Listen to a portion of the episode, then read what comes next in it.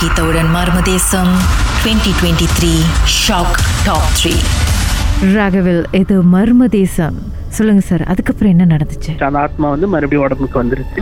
So நான் என்ன பண்ணேன், எங்களுக்கு வேற இடமும் தெரியாதாங்க. ஸோ நான் ஜேபி டவுன்ல இருக்கேன். நான் இங்கேருந்து அவங்க சிம்பாரங்கத்தை கூப்பிட்டு போனோம். அந்த கோயிலுக்கு வந்து சிம்பாரங்கத்துல கூட்டிட்டு போறோம். சரியான ஆர்ப்பாட்டமா தான் இருந்தாங்க. ஒரு அடிக்கிறது, கண்ணாடி இது பண்றது. எனக்கு என்னவா ஏதாச்சும் உடஞ்சிருவா இல்ல நடு ரோட்ல ஏதாச்சும் ஆயிருவா. ஒரு கட்டத்துல அவங்க கத்திக்கிட்டே என்ன திரும்பி என்னமோ சொன்னாங்க. பட் என்ன சொன்னாங்கன்னு எனக்கு ஞாபகம் இல்லை.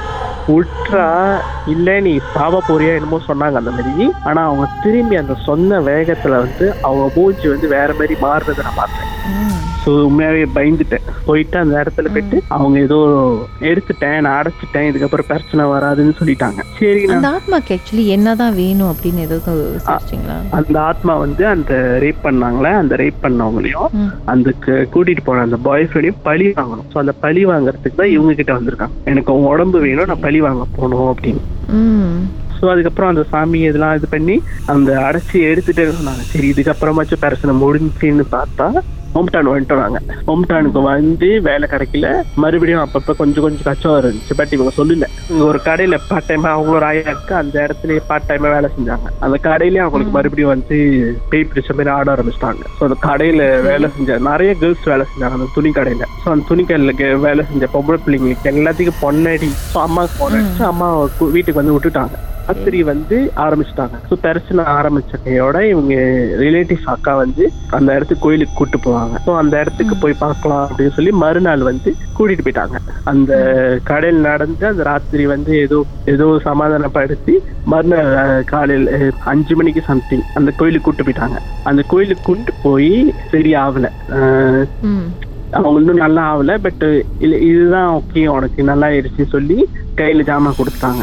பட் அன்னைக்கு அந்த ராத்திரி நான் அன்னைக்கு அன்னைக்கு நான் வந்துட்டேன். ஸோ அவங்களுக்கு மறுபடியும் ரொம்ப ஆக்ரோஷமா போய் யாரும் அந்த கழுத்து நெரிச்சு மேலே தூக்குற மாதிரி ஆயிடுச்சு. ஒரு ஆள் கழுத்தை பிடிச்சி சவுத்துல அப்படியே தூக்குனா எப்படி தூக்குவாங்க, அவங்க அப்படியே போறாங்க. நாங்கள் யாரும் தூக்கல. அவங்க கையை வச்சு உதறாங்க, என்னை விட்டுரு என்னை விட்டுருன்னு சொல்லி கத்து அந்த தொண்டையில எல்லாம் இது பண்ணி அழுறாங்க. அவங்க வந்து ஃப்ளோட் பண்றாங்களா வால்க்கு எதிராக? ஆமா ஆமா, யாரோ பிடிச்சி தூக்குற மாதிரி தூக்குற மாதிரி. ஆனா பக்கத்துல அங்க இருந்த அம்மா இருந்தாங்க, அங்கிள் இருந்தாங்க, அப்புறம் ரிலேட்டிவ் அண்ணாலாம். நான் கேட்குறேன், அவங்க இல்லை. ஆனால் அது சொந்தமாக மேலே இருந்துச்சு, நான் கண்ணால் பார்த்தோம்.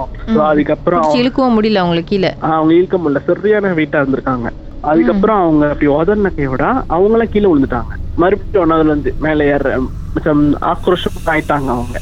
அப்புறம் வந்து பக்கத்துல நாங்க என்ன பண்ணாங்க, சரிப்பட்டு வராது, எனக்கு தெரிஞ்ச ஒரு மில்லே இருக்காங்க, ஸோ நான் அங்க கூட்டிட்டு போறேன் அப்படின்னு சொல்லி கூட்டிட்டு போயிட்டாங்க.